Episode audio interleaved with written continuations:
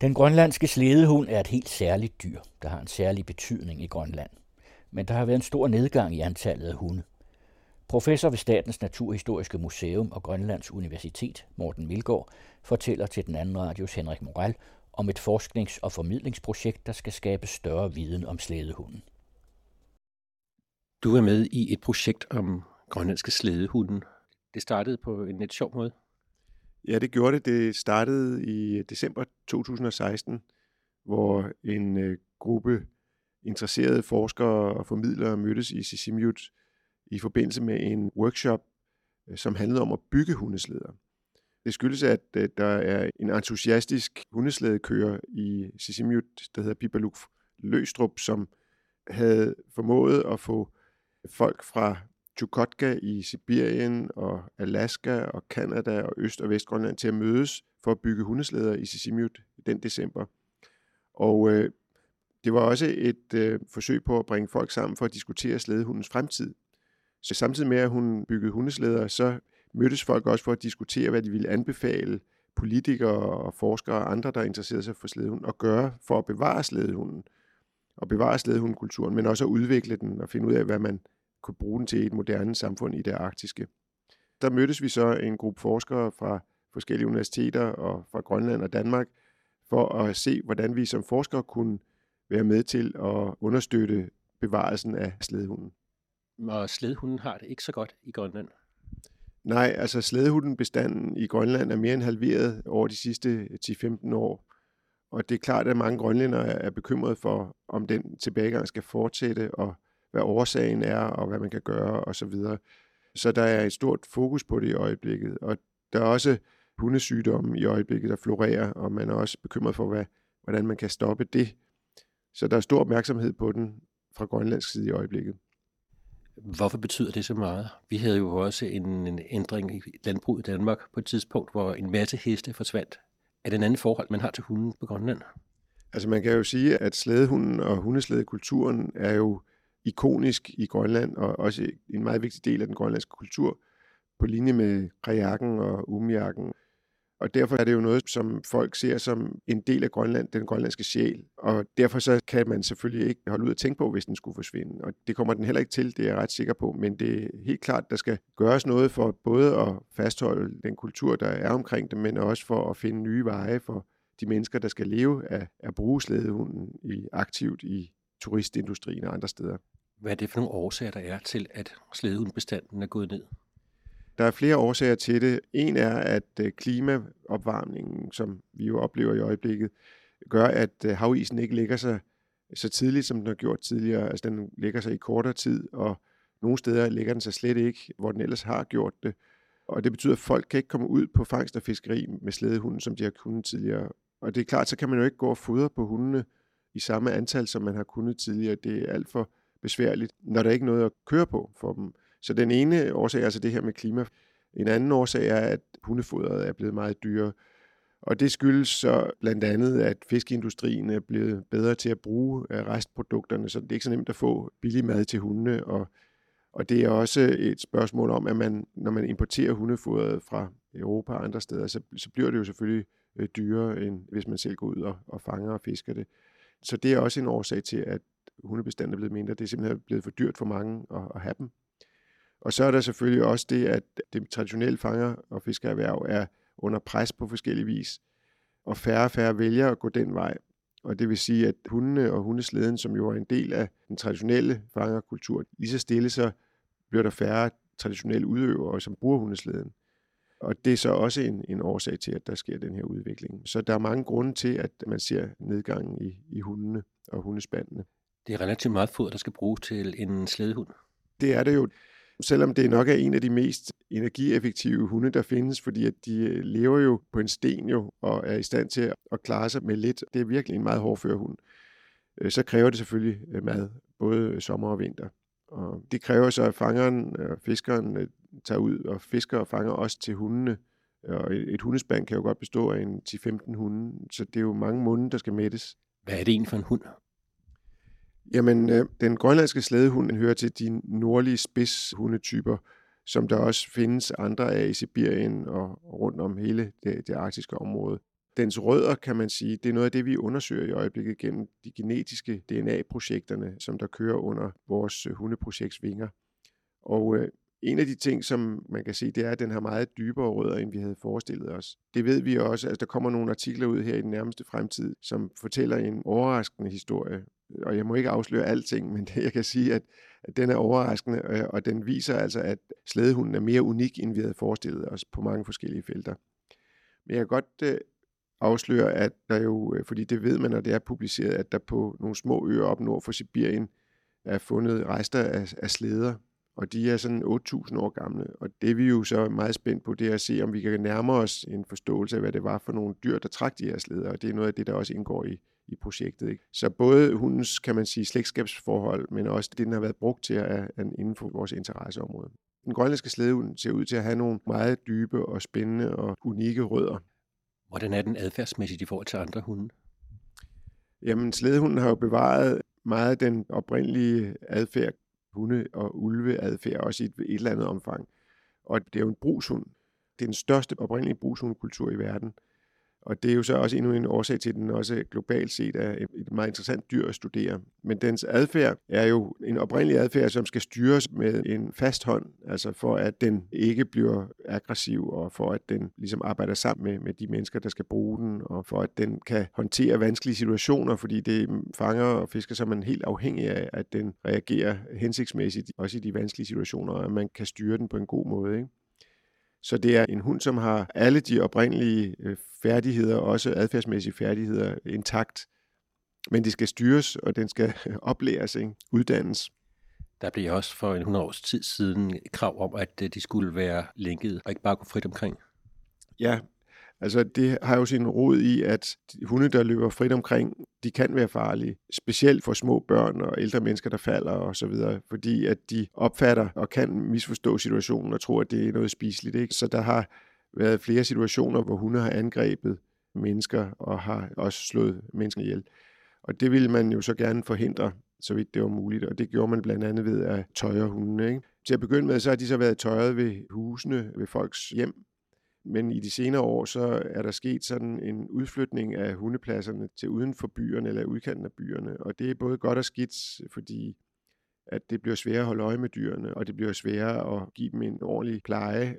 Men det er altså konsekvenserne af, at der i byerne også opstår behov for fred og ro i, i højere grad. Der er i hvert fald nogen, der mener, at fred og ro, det er, når man ikke kan høre hundene hyle, ikke? mens der er andre, der synes, at det har man da hørt på i århundreder, ikke? så hvorfor kan man ikke fortsætte med at høre på det? Så der er altså sådan en intern debat om, hvad der er godt og hvad der ikke er godt. Men det korte og det lange, det er, at hun er blevet lænket, og at de nu så også bliver lænket, men øh, så kommer til at blive flyttet lidt uden for byerne i mange tilfælde. Men det er så også en ændring i forhold til hundene, som man har fra menneskets side. Ja, det er en ændring i den måde, man, man holder dyrene på. Og jeg tror, at det er noget af det, der også blev diskuteret på den her workshop i december 2016, hvor hundekørende var kede af det her med, at de blev sat uden for byen. Fordi at øh, de vil meget gerne have den tættere kontakt med hundene og med dyrene, og, og kunne passe, passe dem bedre. Ikke? Og øh, derfor så er der en ønske om, at de kan komme tilbage og ind i byen. Også at præge bybilledet. Men det er så igen den der diskussion, ja, dels om, at folk, der ikke er vant til at have hunde, og det bliver jo flere og flere, at de måske er bange for dem, og så øh, at folk, de synes, de larmer, og de lugter osv.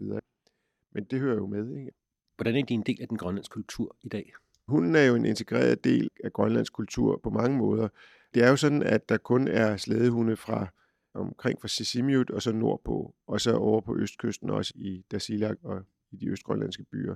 Det vil sige, at det kun er en del af Grønland. I Nuuk for eksempel, der er der jo så alle mulige andre slags hunde, øh, racehunde fra hele verden.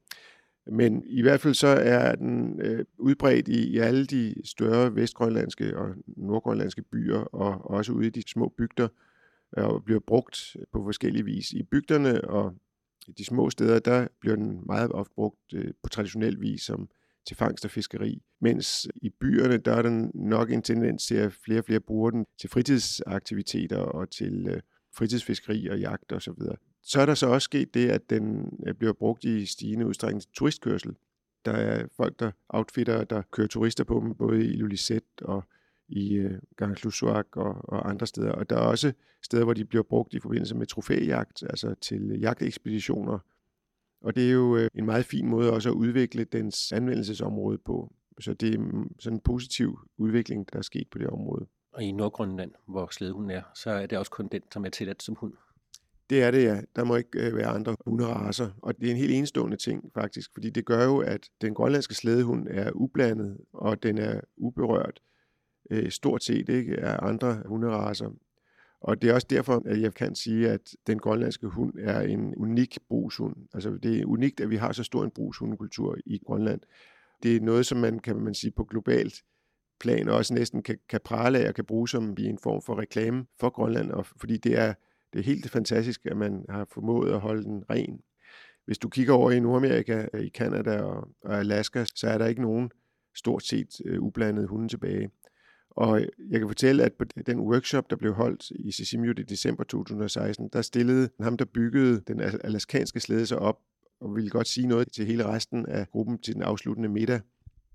Han hed Chuck, og det han sagde på engelsk til dem alle sammen, det var, at det eneste han ville sige, det var, at det var rigtig vigtigt, at man i Grønland passede på sine hunde og bevarede dem, fordi det var ikke lykkedes nogen andre steder, og det var det helt afgørende budskab, han kom med efter det her øh, møde igennem en hel uge.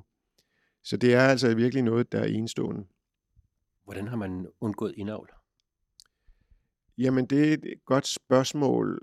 Med indavl kan man jo ikke helt undgå, men spørgsmålet er, om det så er skadeligt eller ej jo, fordi det er jo små bestande. De små bestande, eller populationer af hunde i de forskellige bygder og i forskellige regioner, har jo så en større eller mindre berøring med hinanden. Ikke? Altså folk kører rundt og besøger hinanden selvfølgelig, og hundene bliver jo blandet, de passer med hinanden osv. Så, så på den måde, så er det jo ikke sådan, at der ikke sker nogen blanding på, på tværs af bygderne og alt det der. Men det er alligevel sådan, at man kan jo se, at der er forskel på hundene. Altså du kan jo se, at der er forskel, også genetisk forskel på hundene i Nordgrønland, så op i Ranak, i Tuleområdet, og nede i Vestgrønland, i Upernavik-området, og i Diskobugt-området, og i Østgrønland folk, som er trænet, de kan med det samme sige, om det der det er en østgrønlandsk hund. Ikke? Fordi afhængig af, hvor du er henne, har du brug for hunde, der kan forskellige ting. I Sisimiut, der har du brug for hunde, som kan klatre op og ned af fjellene, fordi der bruger de meget til øh, kørsel på land. Oppe i Upernavik-distriktet, der er det mere kørsel på is. Der behøver de ikke at være så små spirvip-agtige osv. Der er sådan mange forskellige ting, som så gør, at hundeslædekørerne de vælger at avle på nogle bestemte hundetyper. Og oven i det, så er der så også sådan noget mode i det. Altså det ser flot ud, ikke, hvis man kommer kørende med et spand, måske af helt hvide hunde, eller helt sorte hunde, eller hvad det nu kunne være. Ikke? Så på den måde er der også noget, hvad man nu synes er flot at gøre indtryk på de andre. Det er også det, der ligger bagved. Men øh, et af spørgsmålene om indavl, det har vi faktisk også fået, hvor, hvor mange hunde skal vi have, for at vi kan have en levedygtig bestand. Og det er noget af det, som vi også kan have kigget på nu. Hvad er egentlig grænsen for, at man kan sige, at nu er bestanden stor nok? Fordi det har jo altid været sådan i Grønland, at der har været perioder med færre hunde og perioder med flere hunde. Fordi det her med, at klimaet er varmere, det er jo ikke første gang, det sker. Det er jo også sket for 5.000 år siden, eller måske 2.000 år siden, og, og så også i perioder. Ikke? Så derfor har man i Grønland skulle tilpasse sig den her situation. Og det gør man selvfølgelig ved at have færre hunde. Men det gælder om at have hunden nok til lige at klare sig igennem til, at isen lægger sig igen, og man kan begynde at bruge dem mere effektivt. Ikke? Og det er klart, de der små flaskehalse, der så optræder, hvor der ikke er så mange hunde, de skal ikke være for snævre, sådan at hunden tager skade af det. Men jeg kan ikke fortælle, hvor mange der skal til. Måske om et par år, så kan vi komme med et godt bud på det. Men kunne det så også være en forskel, ligesom der er forskel til ulven, som bedre kan klare indavl, at der er så forskel på hunderaser med, hvem der bedst kan tåle indavl? Jeg ved ikke, om den grønlandske slædehund bedre tåler indavl. Altså man kan sige, at den er enormt robust. Den har været udsat for den voldsomste selektion, man overhovedet kan forestille sig. Altså fordi det er kun de stærkeste og mest velegnede hunde, der klarer sig. De klarer sig simpelthen ikke, hvis der er et eller andet, der ikke rigtig fungerer. Så det vil sige, det er nogle virkelig ypperlige super eksemplarer, vi har. Og man kan måske sige, at i og med, at der har været så voldsom en, en selektion på generne, så der er ikke så mange uheldige gener tilbage, hvis man skal kalde det det. De har simpelthen bare ikke fået lov til at klare sig. Så derfor så er det måske øh, sandsynligt, at bestanden ikke behøver at være så stor, for at den kan klare sig, for at den ligesom kan komme igen som en, en god og sund hundebestand. Hvor lang tid har den været i Grønland? Vi ved, at de første inuit, der kom til Grønland for 5.000 år siden, det er dem, som man kalder for Sakra-kulturens folk. De kom til der omkring 2.500 år før Kristi fødsel og bredte sig langs både østkysten og vestkysten af Grønland. Og de mennesker havde hunde med. Og de hunde, de lignede, kan vi se morfologisk, sådan størrelsesmæssigt osv., der lignede de de hunde, vi har i dag. Og vi er netop ved at undersøge genetikken, fordi vi har knogler i arkeologiske udgravninger fra de tidlige hunde også. Så vi er spændt på at se, om det er den samme hund. For genetisk set ved vi faktisk, at de her første inuit, det var ikke de samme mennesker som dem, der bor i Grønland i dag. Det var nogen, der har rødder andre steder.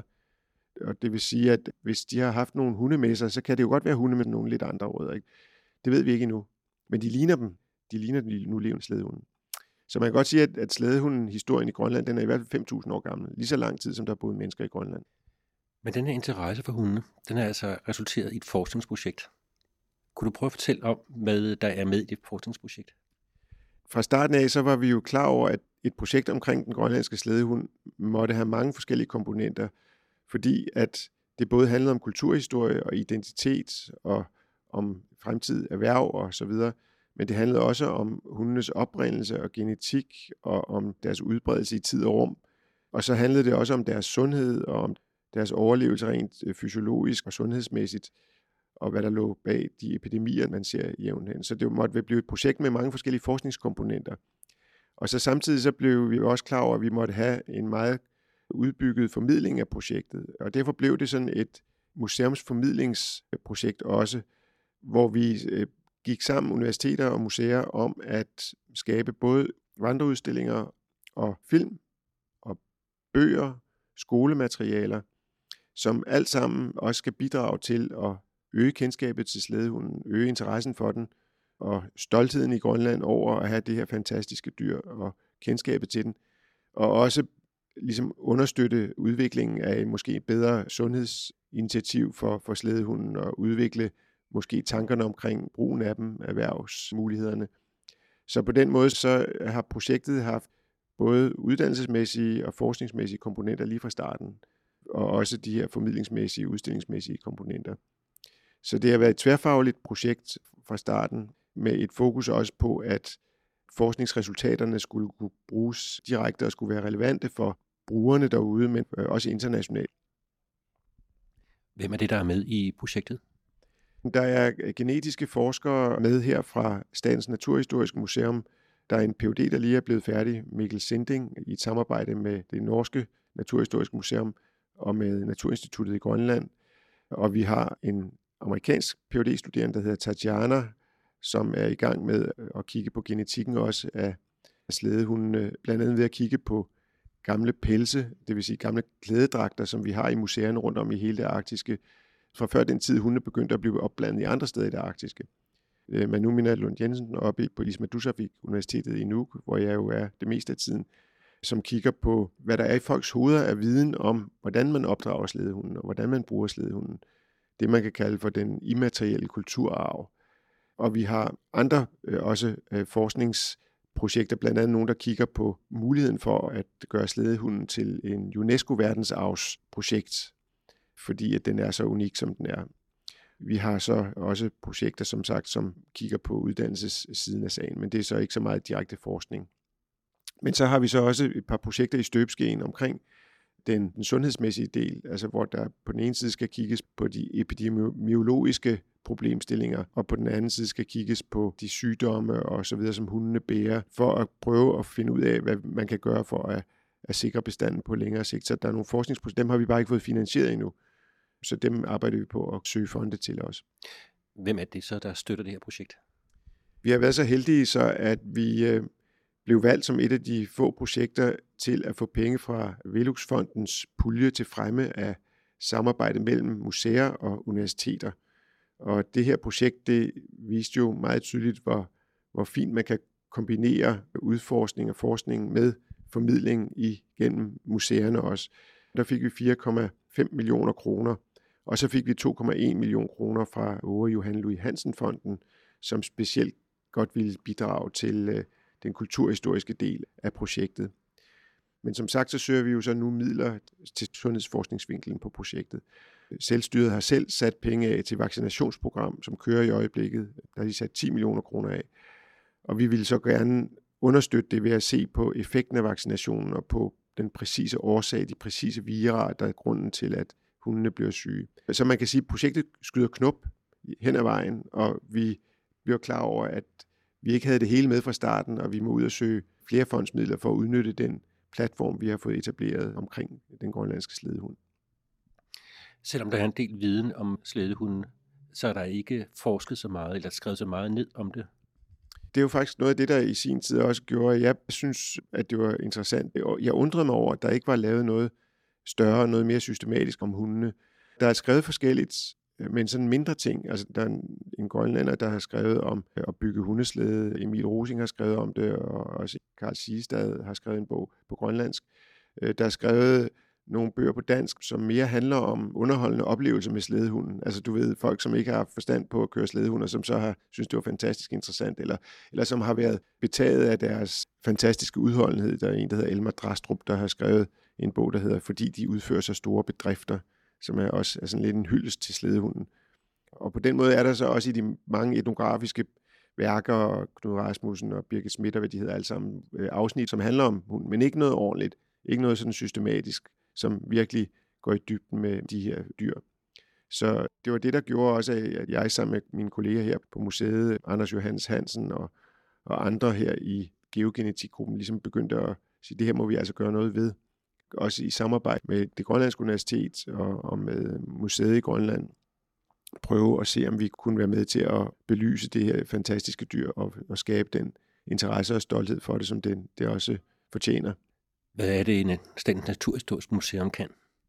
Det gode ved vores museum her, det er jo, at vi er en, en tværfaglig institution, hvor vi har mange forskellige faggrene repræsenteret, både inden for biologien og geologien, botanikken øh, er også, og hvor vi også er vant til at formidle de ting, vi forsker i. Det er jo ligesom en del af vores arbejde.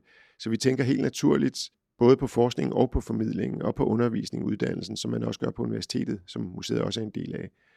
Så museet er en, en fantastisk platform for netop den her type projekt. Og det, som også er godt her, det er, at det er et projekt, som er forankret i Grønland. Og det, det er noget af det, der også er nyt, kan man sige, det er, at vi har valgt at sige, at sekretariatet for projektet ligger på universitetet i Nuuk, og øh, at projektet styres derfra. Og det er også der, jeg sidder det meste af tiden. Så vi på den måde også får engageret hele den grønlandske offentlighed, men også de studerende af det akademiske miljø i, i Grønland i projektet på de områder, hvor vi kan. En del af undersøgelsen med slædehunden, det er så også det materielle. Også noget af det, som øh, startede med den workshop, hvor der var slædebygning. Hvad er det, I skal arbejde med der? Det var rigtig sjovt at se øh, de her forskellige slædetyper, der blev bygget i december 2016 i Sisimiut, fordi folkene fra Alaska, de byggede jo nogle meget smukke letvægtsslæder, som mere virkede som sådan racerslæder. Øh, folkene fra Arktisk Canada, det byggede kæmpe lang øh, transportslæde uden opstander, men bare en to meter, og så svær tværbrædet på, ikke 6 meter lang eller sådan noget. Og så fra Grønland, der var der i Vestgrønland, det var en af dem, vi jo kender, de her traditionelle slæder med opstander og sådan mellemstørrelse, effektive gode slæder. Og fra Østgrønland, byggede man nogle slæder, som mindede faktisk en lille smule om Alaska-slæderne. Så det er altså virkelig sjovt at se, hvor stor variation der er, og hvad begrundelserne også er for at bygge dem forskelligt, fordi så finder man jo også ud af, at når okay, de, slæderne i Diskobugten, de er sådan, fordi de bliver brugt på havisen, og, og der går hundene i vifteform foran slæden og trækker. Og det er jo selvfølgelig også fordi, at de går på ret hård overflade, og at det er fornuftigt at være spredt ud, så man ikke falder igennem det samme hul på isen øh, på én gang. Mens i, i Østgrønland, der går hundene ofte øh, parvis foran hinanden i en lang række. Ikke? Øh, og det hænger så sammen med, at det er nemmere at komme igennem dyb sne, som der er meget af i Østgrønland. Så træder man sig i hinandens øh, fodspor, man så må sige. Ikke? Og det er lidt det samme princip, man bruger i Alaska, også i de her store hundeslædevedløb og så videre. Der kører hunden også på den måde. Så man kan ved at aflæse slædens konstruktion og slædens form og så videre, så kan du få en idé om, hvordan den har været brugt og, og du kan også ved at kigge og forstå hundeskavlerne, og hvordan de er lavet, og hundeselerne osv., så, så kan du også se, hvorfor øh, de ser ud, som de gør, og hvordan de har været brugt. Så man kan sige, gennem den materielle kultur, og den, øh, den materielle øh, del af hundeslæderen der, så kan man få en indsigt i, i hele den øh, hundeslæde kultur, der omgiver den også. Det er jo så øh, også den måde, man, altså ved at bruge den etnografiske parallel og forstå, hvordan man har gjort i historisk tid, så kan man så også begynde at fortolke på de arkeologiske spor, man finder længere tilbage. Så den materielle kultur er en, er en rigtig øh, spændende vinkel at bruge, og vi er ved at etablere et samarbejde også med folk ind på, på det Danske Nationalmuseum om at kigge nærmere på, på den materielle kultur, og også i samarbejde med Nationalmuseet i, i Grønland. Hvad kan man se af forskel til nu? Vi har ikke nogen rester eller spor efter øh, hundeslæder fra de tidligste kulturer i Grønland. Det er først øh, med tulekulturen, altså det vil sige for omkring 1000 år siden, at vi får de store slæder, og de, dem, de slæder, vi kender i dag. Ikke? Spørgsmålet er, om det er en opfindelse, der i Grønland i hvert fald, der kun rækker de her 1000 år tilbage, eller at hunde hundene måske i sakrakulturen, den første kultur, har været brugt til nogle andre ting.